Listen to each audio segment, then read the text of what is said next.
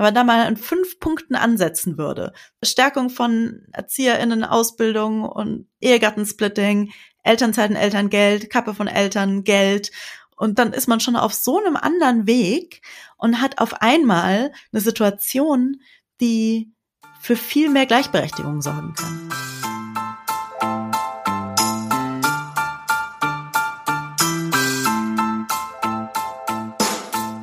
Herzlich willkommen zum Female Leadership Podcast.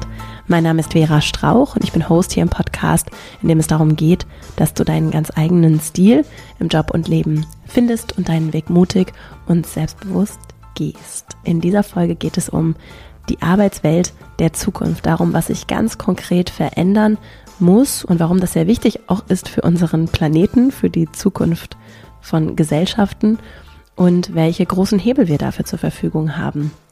Das klingt jetzt erstmal sehr vage, es ist aber eine sehr konkrete und sehr spannende Folge geworden. Ich habe gesprochen mit der Journalistin, Autorin und Digitalstrategin Sara Weber. Ihr Buch und Spiegel-Bestseller Die Welt geht unter und ich muss trotzdem arbeiten ist im Januar dieses Jahres erschienen. Und wir haben zum einen über den persönlichen Umgang damit gesprochen, wie wir dieses Gefühl, die Welt geht unter und ich muss trotzdem arbeiten, handeln können für uns individuell. Zum anderen aber auch, was es eben ganz konkret braucht, brauchen kann, wo wir auch wissen, dass Dinge funktionieren, damit wir das eben nicht entkoppelt betrachten. Denn das Arbeitsleben, die Art und Weise, wie wir arbeiten, was möglich wird durch Arbeit oder eben auch nicht, ist eben nicht entkoppelt von dem, was in der Welt passiert und in Gesellschaft, sondern sogar sehr eng miteinander verbunden. Und das gibt uns eine ganze Menge Spielraum auch für gesellschaftlichen Impact durch das, was wir mit Arbeit machen und in Zukunft nochmal anders machen können. Dabei haben wir natürlich über das Klima gesprochen, aber zum Beispiel auch über die große Frage von Zeit. Zeit, die uns zur Verfügung steht, um etwas bewegen und verändern zu können. Zeit, die wir bei der Arbeit mit sinnvollen Dingen verbringen. Zeit, die wir aber vielleicht auch zusätzlich brauchen und woher die dann kommen kann, zum Beispiel durch reduzierte Arbeitszeit, um uns großen gemeinschaftlichen Fragen widmen zu können. Ich habe sehr viel aus dem Gespräch mitgenommen und habe mich wirklich sehr inspiriert gefühlt.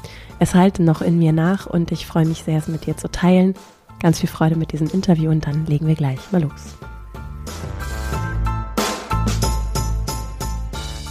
Heute zu Gast ist Sara Weber hier im Podcast. Wir sprechen über Die Welt geht unter und ich muss trotzdem arbeiten. Ein, der Titel deines Buches und äh, genau. Auch eine schöne Überschrift für unser Gespräch. Herzlich willkommen, schön, dass du da bist. Ja, vielen Dank für die Einladung. Ich habe ja gerade schon über den Titel deines Buches gesprochen und ich glaube, dass der ganz vielen Menschen aus der Seele spricht. Vielleicht merkst du das auch an der Resonanz, die du bekommst. Mir auf jeden Fall kam sofort ein Moment, der ganz präsent bei mir so aus der Arbeitszeit in Erinnerung geblieben ist, als ich noch einen anderen Job gemacht habe. Da hatte ich so einen Moment von, oh mein Gott, das ist nicht, bei mir war es Donald Trump. Oh mein Gott, das ist nicht mhm. wirklich passiert. Und ich muss jetzt arbeiten. Ich war so, ja. also ich war wirklich so erschüttert. Und das, ähm, deswegen konnte ich mich damit so gut verbinden und habe mich gefragt, ob du vielleicht auch so einen Moment hattest oder es vielleicht was anderes gab. Ja, also ich glaube, es gab mehrere Momente, wie bei uns allen oder vielen von uns wahrscheinlich.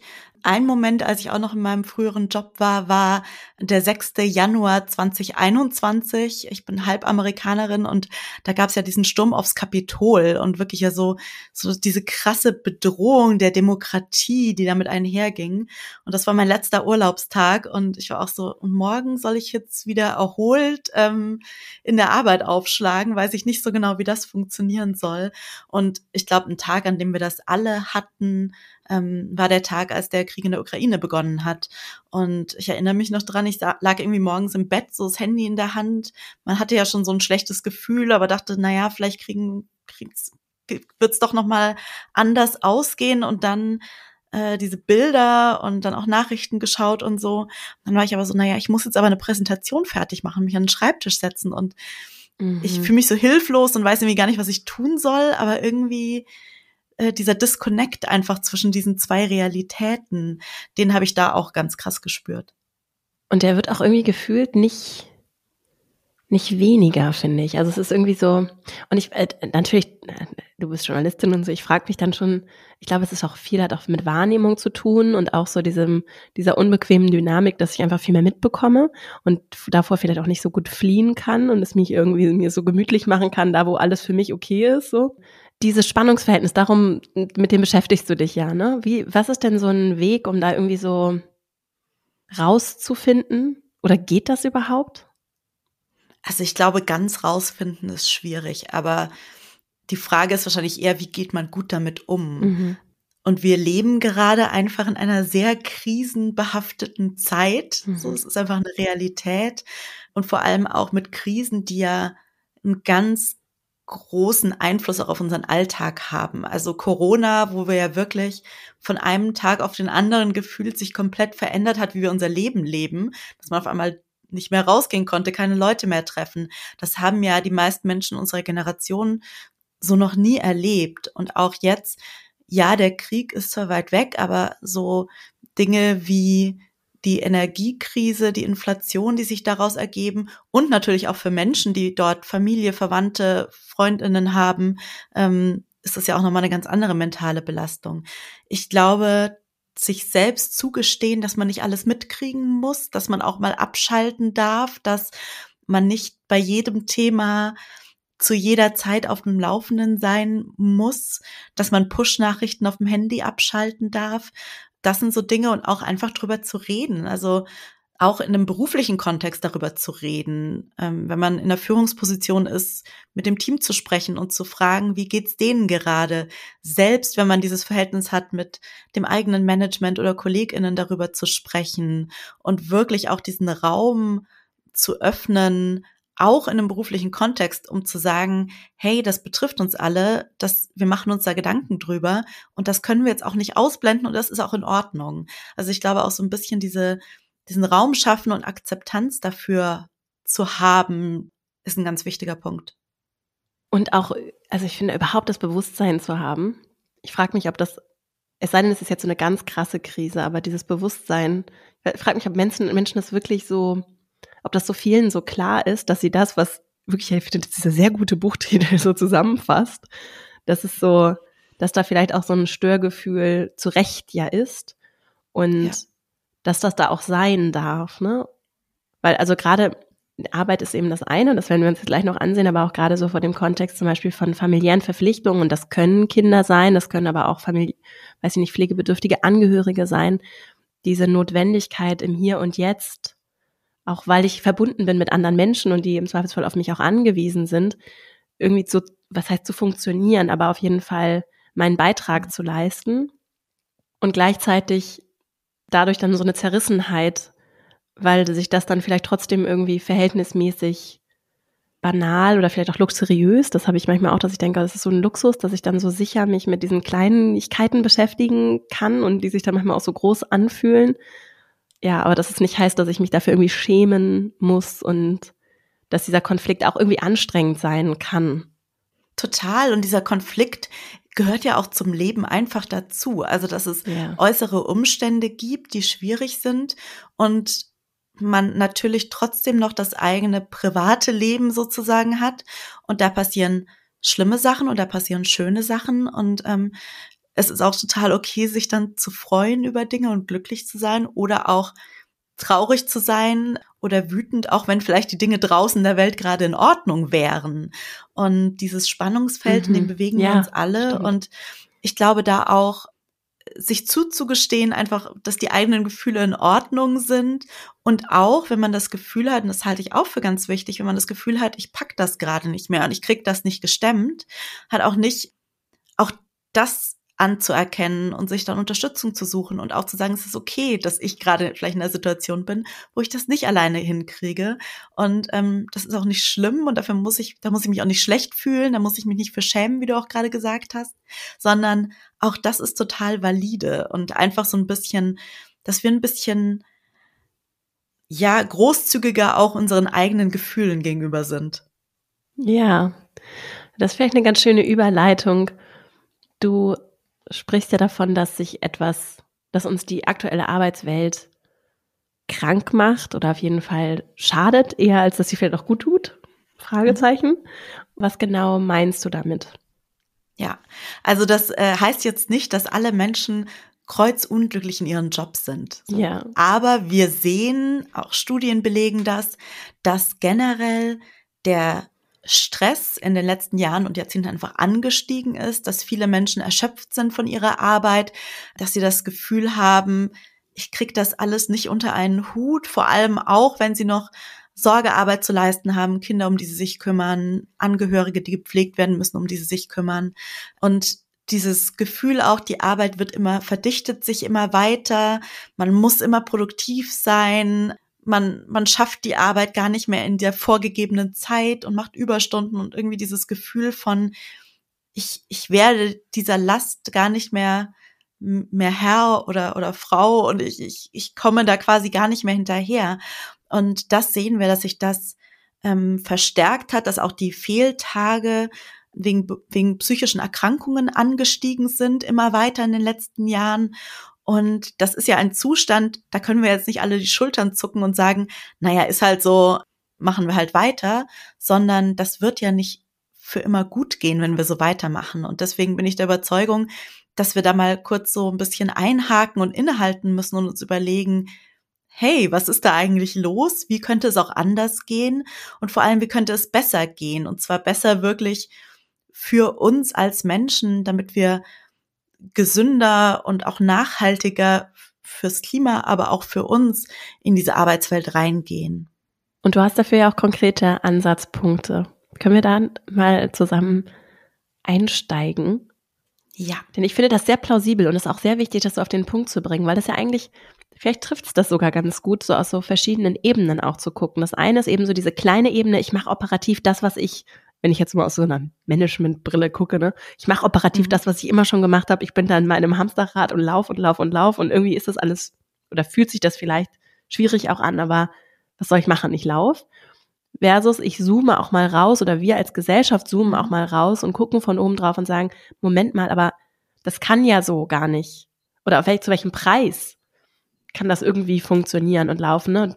Klima, das Offensichtlichste, aber eben auch auf einer individuellen, gesundheitlichen und so weiter Ebene, wie du es gerade gesagt hast. Und ich finde es schön, das auch so ganz deutlich immer wieder auch zu sagen und so ins Bewusstsein zu rufen, weil eben so dieses, es läuft ja irgendwie, ne? Das, und dann, wenn ich mich, mich nicht regelmäßig mal raushole und wir uns auch gemeinsam dann nicht mal rausholen und sagen, Moment mal, aber ja, so kann es ja nicht sein. So kann es ja nicht für immer gehen. Ne? Ja. Total. Und halt auch damit verbunden so dieses Gefühl, das wir, glaube ich, alle kennen von, wenn ich das gerade nicht schaffe oder das Gefühl habe, dass es für mich nicht gut läuft, dann liegt es an mir ja. und ich bin schuld und dann muss ich halt produktiver werden und meine Zeit besser einteilen und meine To-Do-Liste schneller abarbeiten oder was auch immer. Aber wenn es ganz vielen Menschen so geht, dann ist es ja auch kein individuelles Problem mehr, sondern es ist ja ein größeres Problem, das dann auch nicht individuell gelöst werden kann, sondern für das es größere Lösungen und größere Lösungsansätze braucht. Und das finde ich halt auch ganz wichtig an dieser Diskussion, einfach auch mal zu sagen, es liegt nicht an dir, so du bist nicht daran schuld und ähm, Das, das ist ein größeres Problem. Und ja, klar kann jeder von uns da noch ein bisschen was optimieren und irgendwas geht immer noch, aber das hat ja auch seine Grenzen. Dann lass uns doch mal gucken. Ich würde gerne einsteigen bei dem Thema Zeit. Vielleicht passt das sogar ganz gut, wie du dich, wie du im Buch die Kapitel aufgebaut hast. Was, du schreibst, was wäre, wenn wir alle weniger arbeiten? Ich glaube, das ist auch etwas, also ein ganz grundlegendes Bedürfnis, das ich bei mir, aber auch bei, ich glaube, bei allen Menschen, die ich kenne, wahrnehme. Der Wunsch, irgendwie mehr Zeit für andere Sachen zu haben. Ja, und das nehmen wir auch nicht nur so wahr, sondern auch Studien zeigen, dass das so ist, dass mehr Menschen gerne in Teilzeit arbeiten würden, die Vollzeit arbeiten, dass Menschen sich generell in Deutschland ganz stark die Vier-Tage-Woche wünschen, also wirklich eine, eine echte Arbeitszeitreduktion. Und gleichzeitig hören wir aber ja aus der Politik und aus ähm, Unternehmenskontext gerne mal dieses, naja, wir müssen aber eigentlich doch alle mehr arbeiten. Was ist mit der zweiundvierzig-Stunden-Woche statt der vierzig-Stunden-Woche? Was ist mit mehr Überstunden und so weiter? Und was ist mit dem späteren Renteneintrittsalter? Und diese Diskrepanz zwischen, ich nenne es jetzt einfach mal den Wünschen der Wirtschaft, ganz, ganz groß und allgemein gesprochen und den Wünschen der Menschen, auch ganz allgemein gesprochen. Natürlich gibt es auch Ausnahmen in beiden, in beiden Fällen. das passt nicht so richtig zusammen. Und das hängt natürlich auch damit zusammen, dass viele Menschen das Gefühl haben, so, ich habe eigentlich keine Zeit. So dieses Versprechen von, ne, also die, die vierzig-Stunden-Woche, diesen acht-Stunden-Tag gibt es ja so seit den neunzehnhundertsechziger Jahren. Und da war ja das Versprechen so ein bisschen acht Stunden Schlaf, acht Stunden Arbeit und acht Stunden Freizeit, wofür auch immer man die nutzen will. Aber in der Realität kommen dann zur Arbeit noch Pendelwege, dann kommen zur Erwerbsarbeit noch Sorgearbeit und Haushalt und all diese anderen Aufgaben, die man noch erledigen muss und die ja auch Arbeit in einem, in einem gewissen Sinne sind. Und am Ende sitzt man da und hat abends noch zwei Stunden, die man auf der Couch vor Netflix abhängt, weil man für sonst keine Ener- für sonst keine Energie mehr hat, für nichts anderes. Und das ist natürlich ein Problem und das ist auch der Grund, warum wir jetzt gerade sehen, dass viele Menschen einfach sagen, nee, ich ich wünsche mir mehr Zeit und dass die Menschen, die es auch tun können, sich die auch oft nehmen in Form von Teilzeitmodellen. Was müsste sich denn ändern? Wie wie kann das in die Fläche getragen werden? Weil es geht, also auch da, ich, ich komme jetzt wieder mit der subjektiven Perspektive. So Vier-Tage-Woche ist irgendwie so ein Luxus, das leisten sich irgendwie einzelne Unternehmen, das ist eher so ein Experimentiermodus. Studien, die uns aus dem Ausland erreichen, sind eher so, ja, ist nett, ne? Können wir drüber berichten, aber so richtig, ich weiß nicht, ob es uns so richtig erreicht. Und gleichzeitig, wenn ich dir so zuhöre, spricht ja eigentlich alles dafür, oder? Viel auf jeden Fall dafür. Es spricht auf jeden Fall viel dafür. Also wir sehen ja diese Tests in anderen Ländern. Jetzt gab es einen großen in England. Ähm, Island hat vor ein paar Jahren schon die Arbeitszeit so von vierzig Stunden auf fünfunddreißig bis sechsunddreißig Stunden reduziert. Also keine Vier-Tage-Woche, aber trotzdem eine Arbeitszeitreduktion. Und dass das positive Auswirkungen hat. Also die Menschen sind weniger gestresst und haben mehr Energie und mehr Zeit und Sorgearbeit wird gerechter aufgeteilt in heterosexuellen Beziehungen. Aber es läuft auch trotzdem weiter in, in den Unternehmen gut und die gehen nicht alle pleite oder so. Mhm. Das sehen wir und ich glaube, viele Menschen denken, naja, aber bei mir würde das ja nicht gehen oder ich kann dann vielleicht in Teilzeit gehen, aber das muss ich mir dann leisten können, weil das auch bedeutet, ich verdiene weniger. Und in diesen Modellen, in diesen Versuchen geht es halt auch wirklich darum, die Arbeitszeit wird reduziert, aber mhm. das Gehalt bleibt gleich und das ist ein ganz wichtiger Punkt. Und wir sehen gerade, dass es oft Frauen in Deutschland sind und Mütter ganz spezifisch, die ihre Arbeitszeit reduzieren, die in Teilzeit arbeiten und die Männer arbeiten so weiter wie bisher. Also da ist die Vollzeitquote weiterhin sehr hoch. So eine Zahl, zwei Drittel der Mütter mit Kindern unter zwölf Jahren arbeiten in Teilzeit, aber nur sieben Prozent der Väter. Mhm. Und da sieht man ja, das ist eine, das ist ein krasser Unterschied. Und ähm, das führt aber natürlich auch dazu, dass Mütter mehr unbezahlte Sorgearbeit übernehmen und dann am Ende ähnlich viel arbeiten, aber halt einen größeren Teil unbezahlt, so. Und das ist ja nichts, was, was gut ist. Das, das wollen wir ja eigentlich nicht oder zumindest sollten wir das als Gesellschaft nicht wollen. Und die Reduktion von Arbeitszeit kann wirklich da auch helfen, das anzugleichen, weil in diesen Diskussionen ist, wird ja gerne so getan, aktuell arbeiten alle Vollzeit und wenn wir dann weniger arbeiten mhm. würden, dann würden alle Menschen weniger arbeiten, aber das stimmt ja de facto mhm. nicht. De facto arbeiten viele Menschen in Teilzeit und auch gerade in den Berufen, die ja so unfassbar wichtig sind für uns. In der Pflege, in der Erziehung, in der Lehre, weil sie auch einfach sagen, diesen Job kann ich gar nicht Vollzeit ausüben, ich pack das nicht. Wenn man jetzt aber da die Vollzeit reduziert, gleicht sich das ja auch an. Mhm. Also man trifft sich dann ja auch so ein bisschen in der Mitte. Und wir wissen auch aus Studien, dass Menschen, die Vollzeit arbeiten, gerne reduzieren würden. Viele Menschen, die Teilzeit arbeiten, aber gerne so ein bisschen aufstocken würden. Und da ist sowas wie die zweiunddreißig-Stunden-Arbeitswoche ein, ein guter, guter Weg, um, um dahin zu kommen und um gleichzeitig dafür zu sorgen, dass es den Menschen auch einfach wieder besser geht und sie mehr Zeit für Dinge haben, die halt nicht Erwerbsarbeit sind. Und also eine grundsätzliche Prämisse, die da mitschwingt, ist ja, wenn ich mehr arbeite, dann bewirke ich auch mehr. Ja. Und das ist ja offensichtlich, jeder Mensch, der schon mal im Büro gearbeitet hat, weiß, dass das nicht der Fall ist. Sondern ich, es gibt Tage, da sitze ich, diverse Tage, da sitze ich vor meinem P C und mache Dinge und da schaffe ich auch was.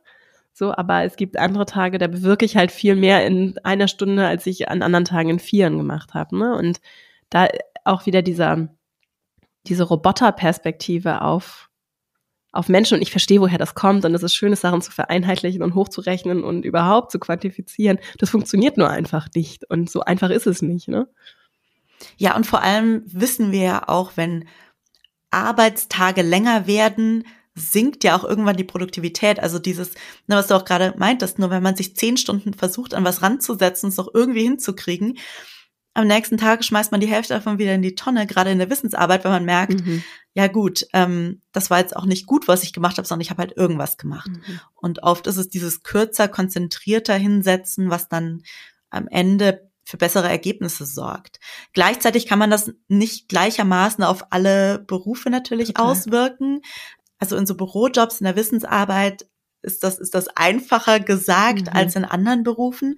Aber wenn man jetzt mal so, so ein Beispiel wie Pflegeberufe ist ja irgendwie, wir wissen, klar, die sind eh schon oft am Limit, die Menschen, die dort arbeiten oder über das Limit hinaus. Ähm, und was die brauchen, ist Entlastung und Erholung. Und da ist aber ja eine Reduktion von Arbeitszeit total hilfreich, weil sie genau für diese Entlastung, die ja auch so nötig wäre, sorgt und gleichzeitig den Beruf auch wieder attraktiver macht. Das ist ja die andere Seite. Also dann ist natürlich die Frage, aber wer arbeitet dann noch? Weil natürlich brauchen wir trotzdem Pflegekräfte, Ärztinnen, Erzieherinnen und so weiter. Aber wir sehen auch, es gibt so eine, so eine Studie, die heißt, ich pflege wieder wenn. Und da geht es darum, was würde es denn brauchen, damit Pflegekräfte, die entweder ganz aus der Pflege ausgestiegen sind oder ihre Arbeitszeit reduziert haben, wieder zurückkämen mit mehr Stunden. Und das sind natürlich so Dinge wie bessere Bezahlung, aber auch bessere Arbeitsbedingungen, mehr Entlastung, bessere Personalschlüssel. Und die in Vollzeitkräften gerechnet, könnten dreihunderttausend Vollzeitstellen konservativ gerechnet wieder zurückkommen, wenn die Arbeitsbedingungen besser wären. Und das ist ja ein riesiges Potenzial, das wir da einfach verschwenden, indem wir die Leute ausbrennen lassen und indem wir sagen, ja gut, entweder du machst den Job halt hundertdreißig Prozent oder du gehst dann halt, weil du es nicht mehr packst. Und das kann ja nicht das, das Ziel sein, sondern das Ziel ist ja wirklich, dass Menschen besser arbeiten können und auch wirklich den Raum haben, für Entlastung und sich zu erholen auch von von von der Arbeit, die sie leisten. Und deswegen finde ich das auch so wichtig, weil ja, da kann man jetzt das kann man jetzt nicht noch weiter verdichten und optimieren sozusagen in vielen Berufen, aber es hat ja trotzdem eine positive Auswirkung. Und es hat eben auch da einen qualitativen Aspekt. Also vielleicht ist das nochmal eine bessere Formulierung. Es gibt da einen ja. qualitativen Aspekt. Und wenn Total. mir meine Arbeit Spaß macht, dann kostet sie mich, also Spaß macht im Sinne von, ich werde nicht aufgeregt durch die Arbeitsstrukturen. Ich bin nicht total überlastet, auch körperlich. Ne? Das ist ja auch körperliche Arbeit, wenn wir jetzt bei dem Pflegebeispiel bleiben. Und dann können Dinge, kann mir Arbeit ja sogar auch Energie geben und Kraft und Motivation, dann kann ich da auch richtig was mobilisieren, dann muss ich mich im Idealfall gar nicht unbedingt erholen, weil es mich nicht so sehr auslaugt, ne? Und dieser qualitative ja. Aspekt, der ist ja auch ein Stück weit unbequem, weil er schon durchaus auch, da gehe ich ja zum Beispiel gerne dann tiefer rein, wenn ich mir so Frederic Laloux angucke, der auch in Reinventing Organizations ja zum Beispiel auch Unternehmen, auch ein holländisches Pflegeunternehmen untersucht hat, die einfach ganz anders Arbeit organisieren und sich anders organisieren, dann stelle ich aber auch viele ganz grundsätzliche Prinzipien in Frage und dann ist das auch kein einfacher Weg. Ich zum Beispiel in unserer Organisation, wir versuchen auch ähnliche Sachen. Ich weiß, es ist anstrengend, auch persönlich. Das eigene Ego wird da die ganze Zeit herausgefordert. Aber wie ich finde, ein sehr lohnenswerter Weg, der auch zu Kapazitätssteigerung, wie auch immer wir es nennen wollen, führen kann, weil einfach die Qualität sich verändert. Und gerade in Pflege hatte ich noch den Gedanken, weil das ja auch, es ist ja so ein schönes Beispiel, weil es so, alles was Care-Arbeit ist, ist ja eigentlich direkt vernetzt mit den, mit zum Beispiel Community, ne? Also Gemeinschaft. Total. Wie leben wir Gemeinschaft? Wer übernimmt welche Aufgaben? Wer übernimmt welche Aufgaben gerne? Werden Menschen wegorganisiert? Und ich weiß, das klingt jetzt so hart, aber das ist ja das, was auch zum Teil in der Arbeitswelt ja suggeriert wird. Du musst dein Kind wegorganisieren und zwar verlässlich. Wenn das krank wird zu häufig, dann nervt das irgendwie. Ne? Oder wenn Pflegegehöri- pflegebedürftige Angehörige, das ist irgendwie anstrengend, weil es nicht ins System passt. Und dann muss da auch so verlässlich was wegorganisiert sein und die Flexibilität auch nach eigenen Bedürfnissen, nach Bedürfnissen der Menschen, um die es geht, die Flexibilität in Gemeinschaft, sich auch zusammen zu organisieren, wird dadurch so beschnitten irgendwie. Weißt du, es wird so beschränkt. Ja, und was dabei halt auch immer gar nicht mitgedacht wird, ist ja, weil Menschen diese Sorgearbeit leisten, ist ja alles andere überhaupt erst möglich. Ja. Also weil oft Mütter sich um die kranken Kinder zu Hause kümmern, ermöglichen sie es dem oft Vater, arbeiten zu gehen. Wenn das alles nicht passieren würde, dann hätten wir keine Kinder, keinen Nachwuchs, keine älteren Angehörigen, die ein würdevolles Leben führen können. Also es gibt ja gar keine Alternative dazu. Wir hm. können ja zumindest keine menschliche Alternative, bei der wir nicht sagen, Sorgearbeit hat ja eigentlich so den höchsten Wert, weil sie alles andere erst ermöglicht, mhm. weil wir uns darum kümmern mhm. und damit alles andere möglich machen. Und das wird immer so so unter, unter den Teppich gekehrt und so getan, als ob das so eine Sache wäre, die unangenehm ist und mhm. äh, ja, wie du sagtest, so anstrengend, das muss man wegorganisieren. Aber eigentlich ist es ja das, was alles andere überhaupt erst ermöglicht, dass es Menschen gibt, die diese unbezahlte Arbeit übernehmen und dafür oft wenig Wertschätzung erfahren, nicht bezahlt werden. Und darüber denkt dann aber niemand nach. Und das ist dann nicht Teil dieser Diskussion. Und das ist natürlich auch massiv zu kurz gegriffen. Ja. Übrigens wird es auch im Bruttoinlandsprodukt nicht erfasst, ne? Oder nur sehr rudimentär, nee, sobald es nee. bezahlt wird, ne? Genau, also wenn du, wenn du eine Nanny anstellst oder wenn du mhm. ähm, dein Kind in die Kita gibst, wo ein Erzieher oder eine Erzieherin sich kümmert, dann wird es mit reingezählt. Aber wenn dein Kind jetzt krank zu Hause ist und du oder Partner, Partnerin sich kümmert, dann ist quasi, steht unten in der Bilanz so eine Null. Und das ist ja auch eine, eine komplette Absurdität, als ob das nicht auch geleistete Arbeit wäre. Ja, es ist keine Erwerbsarbeit, sondern Sorgearbeit, aber es hat ja trotzdem einen Wert. Mhm. Und der ist richtig, richtig hoch. Ja. Was kann sich denn da jetzt ändern? Weil ich sehe natürlich auch, ich sehe so dieses Dilemma mit Teilzeitfalle, wobei, wenn wir kommen von Teilzeit ist eigentlich gut für alle, dann ist ja die Frage, ob das nicht, ob das so die richtige Bezeichnung ist. Aber es gibt ja viele Menschen, übrigens habe ich vom Familienministerium jetzt so eine Studie gefunden, die sagen, ich weiß, die hast du bestimmt auch im Buch, wenn Frauen mit Kindern unter sechs Jahren so viele Stunden im Job arbeiten würden, wie sie nach Umfragen gerne möchten, dann hätten wir auf einen Schlag achthundertvierzigtausend mehr Arbeitskräfte. Ich vermute Vollzeitkräfte. Ja, es ist, es ist so absurd. Also diese Zahlen sind so riesig und gleichzeitig passiert halt wahnsinnig wenig. Ja. Und da ist in meinen Augen auch ganz klar die Politik am Zugzwang, weil es natürlich auch politische Entscheidungen sind, die dazu führen, dass das so verfestigt wird. Also so natürlich das, das Beispiel, dass wir auch gerade überall sehen, ist die Frage, ähm, ja, es fehlen ErzieherInnen in, in Kitas, in, in Kindergärten, aber gleichzeitig war das auch über Jahrzehnte eine Ausbildung, für die man zahlen musste und die nicht einfach wie sonst Berufsausbildung, was ist, wofür man bezahlt wird, während man den Job macht und gleichzeitig natürlich auch noch weitergebildet wird darin und ausgebildet wird, wie man ihn richtig macht, so. Und dass das jahrelang und jahrzehntelang nicht so war, ist halt ein massives Versäumnis. Und natürlich überlegen sich dann viele Menschen, naja, kann ich mir das überhaupt leisten, diesen Job zu lernen? Auch wenn ich das vielleicht gerne machen würde. So, das ist eine Sache, also einfach diese Aufwertung des Berufs, der Ausbildung, aber auch so ganz praktische Dinge wie, wie wird Elternzeit und Elterngeld geregelt? So diese Kappe vom Elterngeld bei maximal eintausendachthundert Euro netto hat sich, seit das eingeführt wurde, nicht mehr verändert, trotz Inflation.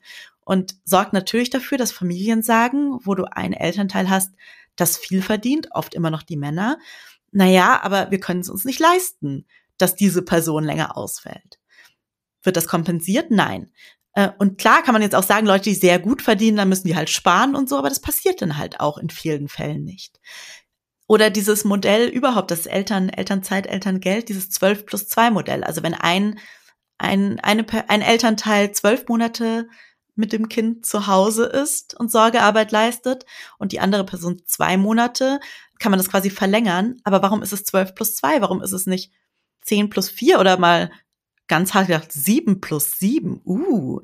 Und das sind ja durchaus politische Entscheidungen, die dazu führen, dass das auch zementiert wird. Dieses Rollenbild von die Mutter tritt kürzer und übernimmt die Sorgearbeit und arbeitet weniger und der Vater ist der Ernährer der Familie, um jetzt dieses dieses äh, heterosexuelle Bild zu behalten. Und das sehen wir auch in Studien, dass das immer noch die Mehrheit ist. Und und zwar die die die sehr große Mehrheit. Und das sind natürlich Dinge, bei denen politische Entscheidungen getroffen werden. Und wir, wir, glaube ich, auch als Gesellschaft nochmal viel krasser politische Veränderungen einfordern müssen. Und auch bei Dingen wie im Ehegattensplitting, dass, dass es quasi gut ist, wenn ein, eine Person in einer, in einer Ehe wenig verdient und die andere viel und das dann steuerlich subventioniert wird. Naja, aber das funktioniert ja einfach nicht. Und damit halten wir natürlich als Gesellschaft Frauen so ein bisschen, um jetzt dieses schlimme Bild zu verwenden, also ist es ja, am Herd.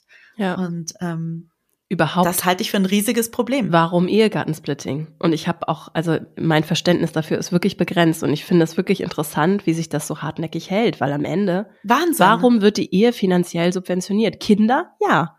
Nehmt das Geld von den, also und ich verstehe, Menschen wollen gerne Kinder und können keine Kinder bekommen, das ist eine ganz andere Diskussion, so.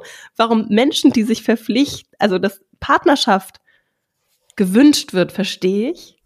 Aber das muss auch keine Ehe sein, das kann auch eine eingetragene Partnerschaft sein, so, ne? Und dann kann das irgendwie rechtliche Vorteile bringen, weil man irgendwie zum Partner, PartnerInnen ins Krankenhaus kann.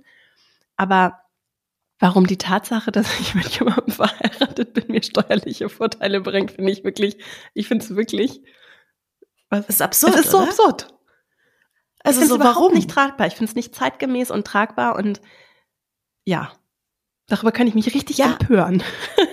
Ja, ich, ich finde das auch, ich finde das auch richtig problematisch und vor allem, es müsste ja nicht so sein. Nee. Also es ist jetzt nicht so, dass jedes Land auf der Welt hat so ein Modell von Ehegattensplitting und deswegen, uns hat sich noch nie jemand was anderes überlegt. Das mhm. ist ja nicht der Fall. Wir müssten das ja nicht so regeln. Das ist ja eine bewusste Entscheidung, dass das so geregelt wird.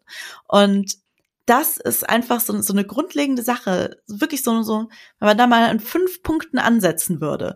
Stärkung von ErzieherInnen, Ausbildung und Ehegattensplitting, Elternzeiten, Elterngeld, Kappe von Eltern, Geld. Und dann ist man schon auf so einem anderen Weg und hat auf einmal eine Situation, die für viel mehr Gleichberechtigung sorgen kann. Und das eine sind die politischen Forderungen und auch das Bewusstsein bei uns allen, dass wir die eben mit und zwar nicht nur durch unsere Wahlentscheidung, sondern auch durch andere, also diesen politischen Druck, auch durch andere Elemente aufbauen können und auch wichtig gefragt sind, das zu tun. Das andere ist, was ich immer spannend finde, ist auch zu, zu sehen, dass Institutionen wie auch jedes Unternehmen, Teil, also eine institutionelle Funktion ja hat und damit auch Teil des politischen Systems ist und damit auch die EntscheiderInnen an der Spitze solcher Organisationen, die ja nicht nur für sich als Personen, sondern eben auch für diese Organschaft dann irgendwie aktiv werden, für, dieses, für diese Firma dann, dass die auch Verantwortung tragen, auch politisch.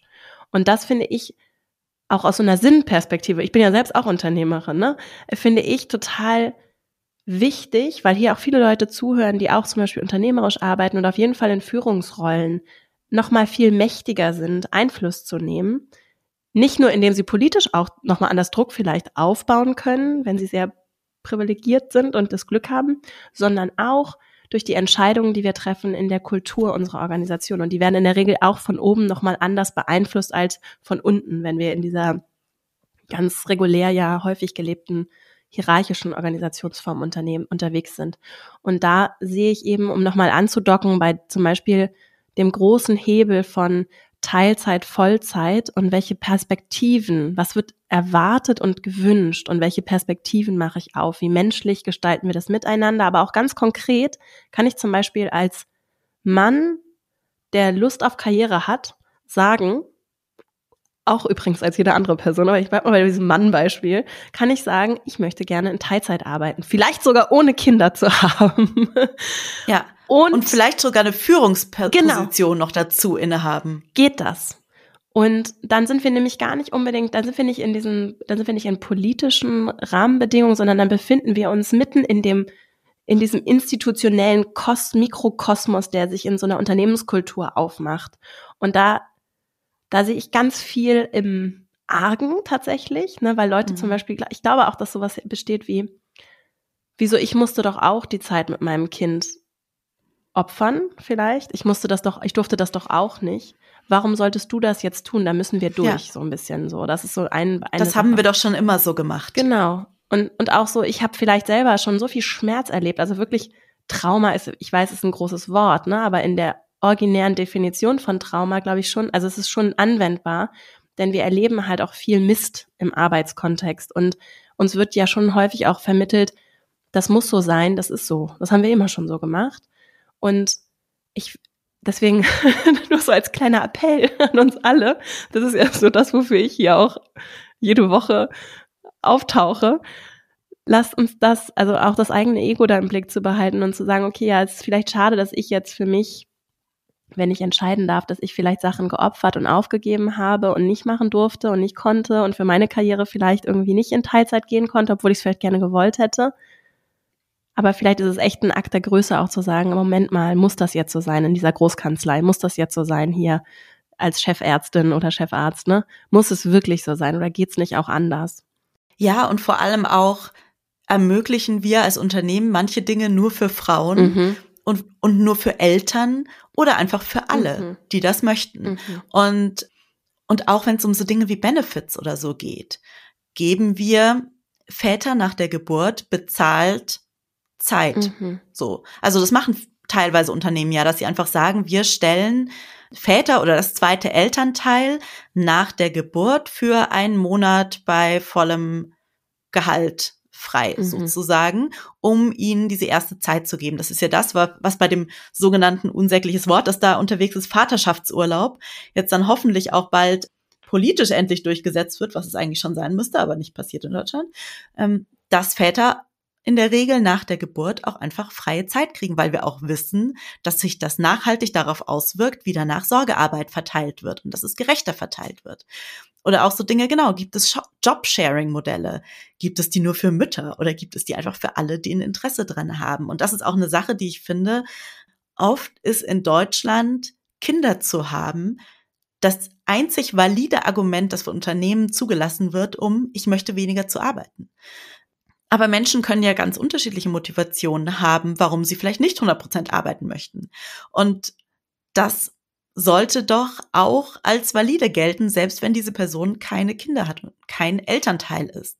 Und das, das finde ich auch so absurd, dass das nur erlaubt ist sozusagen in vielen Fällen, wenn man sagen kann, ja, aber ich habe halt kleine Kinder und dann so, ach ja, okay, dann, dann und dann bist du noch Mutter, ja, dann musst du natürlich in Teilzeit gehen, aber sonst, nee, also sonst finden wir das schwierig oder auch mit, es geht ja auch nicht nur um, um Arbeitszeit, sondern auch um so Dinge wie flexibles Arbeiten. Wie ermöglicht man es, dass Menschen vielleicht ihre Kinder von der Kita abholen können? Gibt es vielleicht eine Betriebskita, die von, vom Unternehmen subventioniert ist und nicht teurer ist als alle städtischen Kitas im Ort oder so? Hat die vielleicht genug Plätze für einen Großteil der Eltern? Das sind ja alles Dinge, die man als Unternehmen durchaus entscheiden kann und anbieten kann und wo man natürlich auch einen Schritt in die richtige Richtung geht. Auf jeden Fall. Wir haben jetzt viel über die Dimension Zeit gesprochen, die ist aber auch sehr mhm. allumfassend. Ich würde gerne ein, ein, ein, auf ein Kapitel in, in deinem Buch nochmal eingehen. Und zwar fragst du auch, was wäre, wenn wir für das Klima arbeiten würden? Und ich finde alle anderen auch sehr verlockend, aber das passt so gut zu Die Welt geht unter. Jetzt würden vielleicht einige Menschen sagen, aber das widerspricht sich doch, oder? Wir müssen doch hier das alles irgendwie am Laufen halten und wirtschaftlich und ich kann nicht auch noch aufs Klima Rücksicht nehmen, es ist schon schwierig genug. Was würdest du da ja, antworten? Also diese, diese Klimaangst, die es ja auch gibt, also wirklich so dieses Gefühl, oh mein Gott, ich bin gerade so gelähmt vor lauter Angst wegen dieser großen Krise, dass ich gar nicht weiß, was ich jetzt noch machen soll, also mache ich gar nichts. Die fühlen viele Menschen, das ist auch verständlich. Aber das hilft uns ja auch nicht. So, die Klimakrise ist nun mal die größte Herausforderung unseres Lebens und wir müssen da jetzt einfach ran und wir müssen auch schnell ran und wir können das nicht ignorieren, weil es einfach unser aller Leben und wir in Deutschland haben es ja wirklich noch vergleichsweise gut, aber vor allem auch das Leben von Milliarden von Menschen auf anderen Kontinenten im globalen Süden wirklich deren Leben kosten wird. Und unsere Lebensqualität. Und deswegen, wir können das nicht einfach ignorieren. Ich verstehe aber auch, wenn Menschen sagen, ich schaffe es jetzt nicht noch, mich mit einem Ehrenamt zusätzlich dreißig Stunden pro Woche damit auseinanderzusetzen. Aber, und das ist auch so ein bisschen der Hintergedanke von diesem Klimakapitel, wie ich es immer nenne, das Thema ist natürlich auch ein Teil von Wirtschaft ganz allgemein, weil Wirtschaft natürlich viele Emissionen verursacht und wir anders wirtschaften müssen, aber auch von Arbeit. Und dass die Art, wie wir arbeiten, für wen wir arbeiten, auch einen Einfluss aufs Klima hat. Zum einen, also die Wissenschaftlerin Juliet Schor zum Beispiel sagt, wenn wir nicht in Industrienationen die Arbeitszeit reduzieren, haben wir gar keine Chance, C O zwei Emissionen ausreichend zu senken. Also wirklich auch weniger Arbeitszeit sorgt für so Dinge wie weniger Energieverbrauch, weniger Pendelwege und damit weniger Verkehr. Aber auch Menschen, die mehr Zeit haben, treffen generell klimafreundlichere Entscheidungen und fahren dann eher mal mit dem Zug statt zu fliegen, weil sie mehr Zeit haben, oder fahren mal mit dem Fahrrad statt mit dem Auto oder so. Aber natürlich auch so das grundsätzliche Thema, für welches Unternehmen möchte ich arbeiten und inwiefern trifft mein Unternehmen klimafreundliche Entscheidungen? Mit wem arbeitet dieses Unternehmen zusammen? Machen wir für jede Veranstaltung super in der Marketingabteilung ganz viele, lassen wir ganz viele neue Kugelschreiber bedrucken, die dann doch nach einer Woche kaputt gehen, alle Leute wieder wegschmeißen. Also ne, auch solche kleinen Dinge oder vermeintlich kleinen Dinge. Und diese diese Überlegung, wir haben natürlich alle auch, wir sind eingeordnet in das Konstrukt unserer Arbeitswelt und auch da können wir Veränderungen anstoßen. Im Kleinen so Dinge wie, warum gibt's bei uns in der Kantine nicht mehr vegetarische oder vegane Gerichte? Bis hin zum Großen, hat unser Unternehmen einen Plan, wie es Emissionen reduziert, der verpflichtend ist und was passiert, wenn dagegen verstoßen wird und ähm, wie wird dieser Plan im nächsten Jahr, in den nächsten zwei Jahren, in den nächsten fünf Jahren, in den nächsten zehn Jahren umgesetzt. Und da haben Mitarbeitende eine Macht, die nicht zu unterschätzen ist, weil sie das natürlich von Unternehmen einfordern können und weil Unternehmen, die da nicht mitspielen, auch einfach am Markt weniger wettbewerbsfähig werden. Wenn wir Arbeit besser machen wollen, ne? Also ich finde das super spannend. Ich hatte das auch so gar nicht, gar nicht so verbucht. Das vielleicht nochmal so. Also sicherlich schon so diese Macht von Fachkräften, die ist wichtig nochmal zu betonen, auch zu, auch vor diesem Klima-Hintergrund und aber auch Arbeitszeit, dass sie so einen Einfluss hat tatsächlich auf, oder auch einfach natürlich darauf, dass wir weniger Zeit haben, uns mit Klima, auch gesellschaftlichen großen Fragen zu beschäftigen. Es liegt ja eigentlich auf der Hand. Also dieses, ja, und es hängt ja dann doch wieder alles so zusammen, wie immer bei allen schönen, komplizierten Themen mhm. dieser Welt. Ja. Vielleicht nochmal so zum Ende, wenn du jetzt so die großen Hebel auch aus deiner Arbeit zum Buch zusammenfassen würdest, was wären so die ganz großen Stellschrauben, die du siehst, um etwas zu verändern und vor allem auch ja vor dem Hintergrund, dass, dass schon die Zeit läuft und das, also ich, vielleicht ist auch nur meine Ungeduld, mir geht das manchmal echt ein bisschen zu langsam. Ja, das Gute ist aber ja, dass in vielen Unternehmen und Organisationen jetzt schon was passiert mhm. und das sieht man nicht immer von außen, das kriegt man nicht mit, mhm. aber alleine so Dinge wie das heute viel mehr Menschen die Möglichkeit haben, remote zu arbeiten, die vor fünf Jahren noch gesagt gekriegt haben, bei uns niemals, das geht doch gar nicht. Da brauchst du gar nicht mit ankommen. Allein das ist, das ist nur so ein ganz kleines Beispiel, dass wir aber, glaube ich, wo wir alle jemanden kennen oder es auch uns selbst betrifft, wo wir merken, ah, okay, es geht doch was und wenn der Druck groß genug ist, dann geht's auch schnell.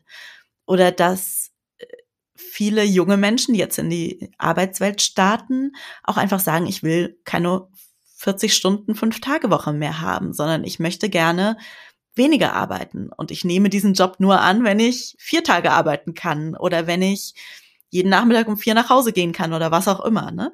Und das halte ich schon mal für eine total positive Entwicklung. Und ich glaube, da muss man auch, ja, mir geht's auch oft nicht schnell genug, aber ich finde, das ist was, was uns schon mal optimistisch stimmen kann und wo mehr, wo sich mehr bewegt, als wir vielleicht manchmal sehen und wo wir auch wirklich in den Zahlen sehen, dass, dass dieser gesellschaftliche Wunsch nach Veränderung schon sehr, sehr groß ist. Der gesellschaftliche Wunsch der Mehrheit danach, weniger zu arbeiten.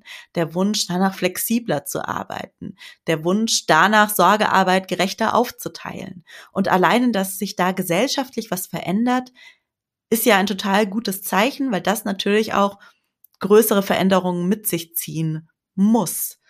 Und ich glaube, dass ein ganz großer Hebel tatsächlich Arbeitszeit ist, weil damit an ganz vielen Stellen, man hat die Entlastung, man hat auf einmal die Attraktivität, die steigt in bestimmten Berufen, man hat die Sorgearbeit, die dadurch gerechter aufgeteilt wird.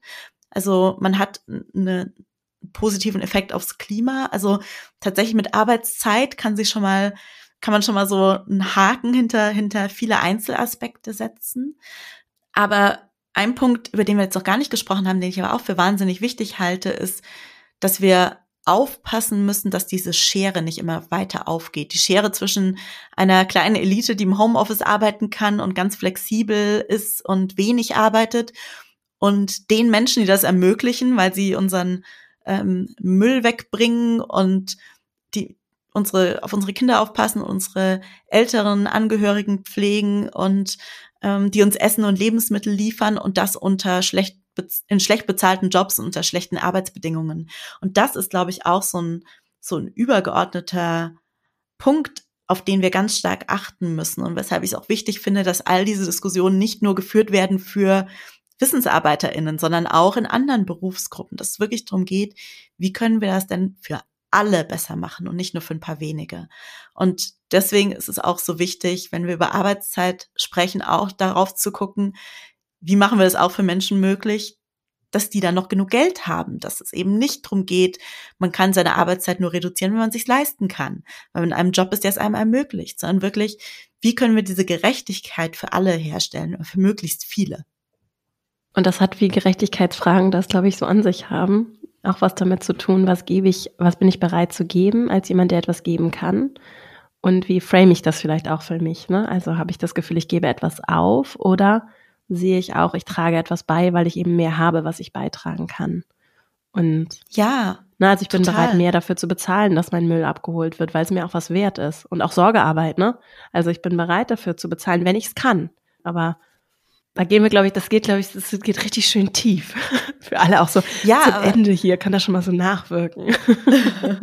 Aber auch so, so diese Frage, wir haben uns so an so manche Sachen gewöhnt, so, mhm, dass alles sofort verfügbar ist und dass ich bestelle mir Lebensmittel in einer Viertelstunde später, sind sie geliefert, und mhm, mir ist egal, was mit den Menschen passiert, die sie liefern. Mhm. So, aber brauche ich wirklich abends dann noch, wenn ich keine Tüte Chips mehr habe, ähm, für aufs Sofa, brauche ich das wirklich innerhalb von einer Viertelstunde geliefert, oder sind das nicht vielleicht auch, haben wir uns nicht vielleicht auch an Dinge gewöhnt, die schlecht für Menschen sind, schlecht für das Klima sind und am Ende uns ja jetzt auch nicht glücklicher machen. Und es fühlt sich vielleicht für einen kurzen Moment so an, wenn man mit der Chipstüte da sitzt, aber, yeah, und das ist jetzt natürlich nur so ein kleines Beispiel, aber wirklich so diese Frage, müssen wir da nicht auch so ein bisschen umdenken und einfach uns überlegen, ist es uns wert, manche Dinge zu haben, wenn sie teuer erkauft sind mit der Gesundheit und dem Wohlbefinden von anderen Menschen. Hier bei uns, aber auch im globalen Süden und in anderen Ländern. Und das ist, glaube ich, eine größere Debatte, die auch mit Klima und Gerechtigkeit zusammenhängt und die wir bei dieser ganzen Diskussion auch nicht ausblenden können. Ja. Um jetzt nochmal richtig deep zu werden. Ja, aber das ist wichtig, finde ich, auch gerade, weil ich auch weiß, wer hier zuhört, und das schließt ja mich auch ein, ne? Also ich habe viel, viel zu geben, weil ich das Glück habe, viel zu haben, so, und gleichzeitig sehe ich aber tatsächlich auch, ich zusätzlich noch, abgesehen davon, dass das sehr mit meinen Werten übereinstimmt, so, ich sehe natürlich auch, wie Bequemlichkeit mich da vorhindert, Dinge zu sehen und wahrzunehmen, und ich mir das auch total gut gemütlich machen kann, mit all dem, wie es immer schon so war, und ne? Und ja auch, es gibt ja auch Interessensgruppen, die das auch gut finden, wenn ich ordentlich konsumiere und mich so verhalte, wie ich mich immer verhalten habe. Klar. Ne? Und und gleichzeitig sehe ich aber, zum, wenn ich wieder rauszoome aus diesem, ich funktioniere einfach nur und laufe so in meinem Rad, dann sehe ich natürlich den Wert, den es bedeutet, in, allein in einer sicheren, in einem Land zu leben, wie ich es lebe, hier so sicher in diesem Stadtteil, in dem ich lebe, in Hamburg, mit meinem Kind einfach vor die Straße. Alleine das sehe ich ja schon als wert. Für mich ganz persönlich, der ist etwas wert. Und der ist nicht einfach so da. Das haben die allermeisten Menschen nicht. Und das habe ich eben auch, weil es verhältnismäßig noch gerecht zugeht. Und weil also im Sinne von es Zugang, also Grundsicherungen gibt und viele auch gute, politisch sinnvolle, gute Dinge. die aber, und das glaube ich, habe ich gerade, also die gehen schon auch verloren, wenn wir uns nicht drum kümmern und wenn wir uns nicht eher darum kümmern, dass das mehr wird, dass diese Schere eben nicht auseinander geht, sondern eher kleiner wird und sie geht so dramatisch auseinander und dann ist es eben an denen gelegen, die die Ressourcen, die Möglichkeiten, auch die Zeit haben, sich damit zu beschäftigen, aber natürlich auch finanzielle Mittel, das zu verändern und das sind eben auch viele, die hier zuhören, insofern. Ja, und also ich nehme mich da auch überhaupt nicht aus, ja. ne? Ich habe mir auch schon Lebensmittel liefern lassen und ähm, also all diese Dinge natürlich. Und ich finde, es ist auch ganz wichtig, das bei sich zu erkennen und auch zu sagen, jetzt gar nicht zwingend, ab morgen muss das alles aufhören, mhm. sondern aber einfach, ja, bewusster damit umzugehen und sich wirklich zu überlegen, ja, wenn ich jetzt vielleicht krank zu Hause bin und auch nicht rausgehen kann oder will, lasse ich mir meine Lebensmittel liefern, aber wenn ich einfach nur auch an die Tanke gehen kann, um mir noch eine Flasche Cola zu kaufen, so ungefähr, dann kann ich das vielleicht auch selber machen und vielleicht ist es dann sogar schön, noch mal kurz eine Runde um den Block gelaufen zu sein. Ja, ja, und das ist ja auch nur ein Beispiel von so vielen, ne? Und auch wenn ich vielleicht mich angegriffen fühle, wenn ich jetzt sowas höre von Ehegattensplitting, warum sollte ich das aufgeben? Kann ich sagen, im Moment mal, brauche ich es eigentlich wirklich? Diese Steuervorteile, brauche ich sie wirklich? Wäre das Geld, ja. die Steuern, die da gespart werden, nicht eigentlich an anderer Stelle besser eingesetzt? So, und das, glaube ich, ist eine schöne Überlegung für jeden, jeder, die hier zuhört, mal zu gucken, wo bin ich vielleicht auch bereit, Dinge zu geben? Ja. Und auch Teil, Vollzeit, vielleicht noch also, Vollzeit, wo bin ich bereit zu sagen, vielleicht auch ab einem gewissen Joblevel, ich habe gestern mit jemandem drüber gesprochen, die meinte so, ab einem gewissen, also Leute, die richtig, richtig, richtig viel verdienen, eigentlich sollte es nicht, gar nicht akzeptabel, also moralisch vielleicht sogar, oder soll einfach nicht, dass es gar nicht akzeptiert wird, dass solche Leute Vollzeit arbeiten, sondern sagen, Moment mal, ich habe verdient so viel Geld, ich kann davon locker leben und mein Leben und auch schönes Leben finanzieren, ich arbeite gar nicht Vollzeit, sondern ich, es ist natürlich eine Selbstverständlichkeit, dass ich mir so einen Job mit jemandem anderes teile und dass ich vielleicht nur drei Tage die Woche und nicht fünf arbeite, weil das Geld immer noch genug ist und naja, solche Überlegungen. Ja, und einfach generell so ein bisschen zu gucken, wo können wir denn ansetzen, im Großen, aber auch im Kleinen, die Arbeitswelt und die, die ganze Welt vielleicht für alle halt ein bisschen besser zu machen, nicht nur für ein paar wenige. Ja. Schöne Schlussworte, Sara. Ich danke dir sehr für deine Zeit und deine tolle Arbeit. Ja, danke dir, dass du mich eingeladen hast. Ja, es ist wirklich schön, dass du hier warst und ich wollte dich so gerne noch nach Buchtipps fragen. Darf ich dich noch fragen? Oh ja, warte mal, da muss ich mich hier einmal kurz umgucken. Neben ähm, deinem Buch natürlich, das wir auch verlinken, weil du, ich glaube, also ich habe den Eindruck, du hast sehr viel gelesen und recherchiert, auch gerade für dein Buch. Ich habe sehr viel gelesen und sehr viel recherchiert. Ähm, was ich auf jeden Fall empfehlen kann zum Thema Zeit, ist das Buch Alle Zeit von Theresa Bücker. Mhm. Und ähm, zum Thema Geld das Buch Wie viel von Mareike Kaiser. Jetzt ganz neu erschienen ist Nie mehr leise, die neue migrantische Mittelschicht von Betiel Berger, ähm, das hier auch schon bei mir liegt und auf das ich mich sehr, sehr freue. Und dann vielleicht noch für alle, die auch mal wieder einen richtig guten Roman lesen wollen, nach nach all den Sachbuchempfehlungen, von der wunderbaren Melanie Raabe, Die Kunst des Verschwindens. Mhm. Das ist ein, ein, ein wahnsinnig toller Roman, wo ich mich jetzt schon drauf freue, ihn nochmal zu lesen. Ach, toll. Sarah, danke. Ich wollte die Abschlussfrage noch, noch bringen. Danke für alles. Buchempfehlungen gehen hier immer. Habe ich mir schon fast gedacht. Vielen Dank und alles Gute für dich. Danke dir auch. Ich hoffe, dass du aus diesem Gespräch für dich etwas mitnehmen konntest. Vielleicht ist es ja Inspiration, dich auch nochmal anders politisch einzubringen oder vielleicht auch Menschen anzuschließen, sie zu unterstützen in ihrer Arbeit, klare politische Forderungen zu artikulieren. Das ist sehr wichtig für uns als BürgerInnen, aktive BürgerInnen, aktive Zivilgesellschaft in Demokratie. Und vielleicht gibt es ein bisschen Inspiration, wo auch so dein Herz schlägt oder wo du Lust hast, dich nochmal mehr einzubringen. Zum anderen gibt es ja vielleicht auch Motivationen, diese ja zum Teil, ich bekomme es mit, zähe Reise zu anderen Arbeitsbedingungen und Modellen weiterzugehen und dich auch nicht entmutigen zu lassen, sondern vielleicht auch bestärkt durch Saras Arbeit und auch die vielen Untersuchungen, die sie aufführt, also die Faktenlage dazu, was möglich ist und was auch sehr erfolgreich und sinnvoll und erwiesenermaßen gut ist für uns, nicht nur in Organisationen, sondern auch für uns als Gemeinschaft, dass dich das nochmal bestärkt und unterstützt und du auch weißt, hier sind viele Menschen, denen es vielleicht wie dir geht, die etwas verändern und bewegen wollen und die eben auch auf Widerstand, der erwartbar ist und verständlich ist, stoßen und die Motivation hier mitschwingt, dass es trotzdem wichtig ist, dran zu bleiben, uns stark zu machen für die Veränderungen, die wir brauchen, um zum Beispiel mehr Zeit auch zu haben, unsere Zeit anders einsetzen zu können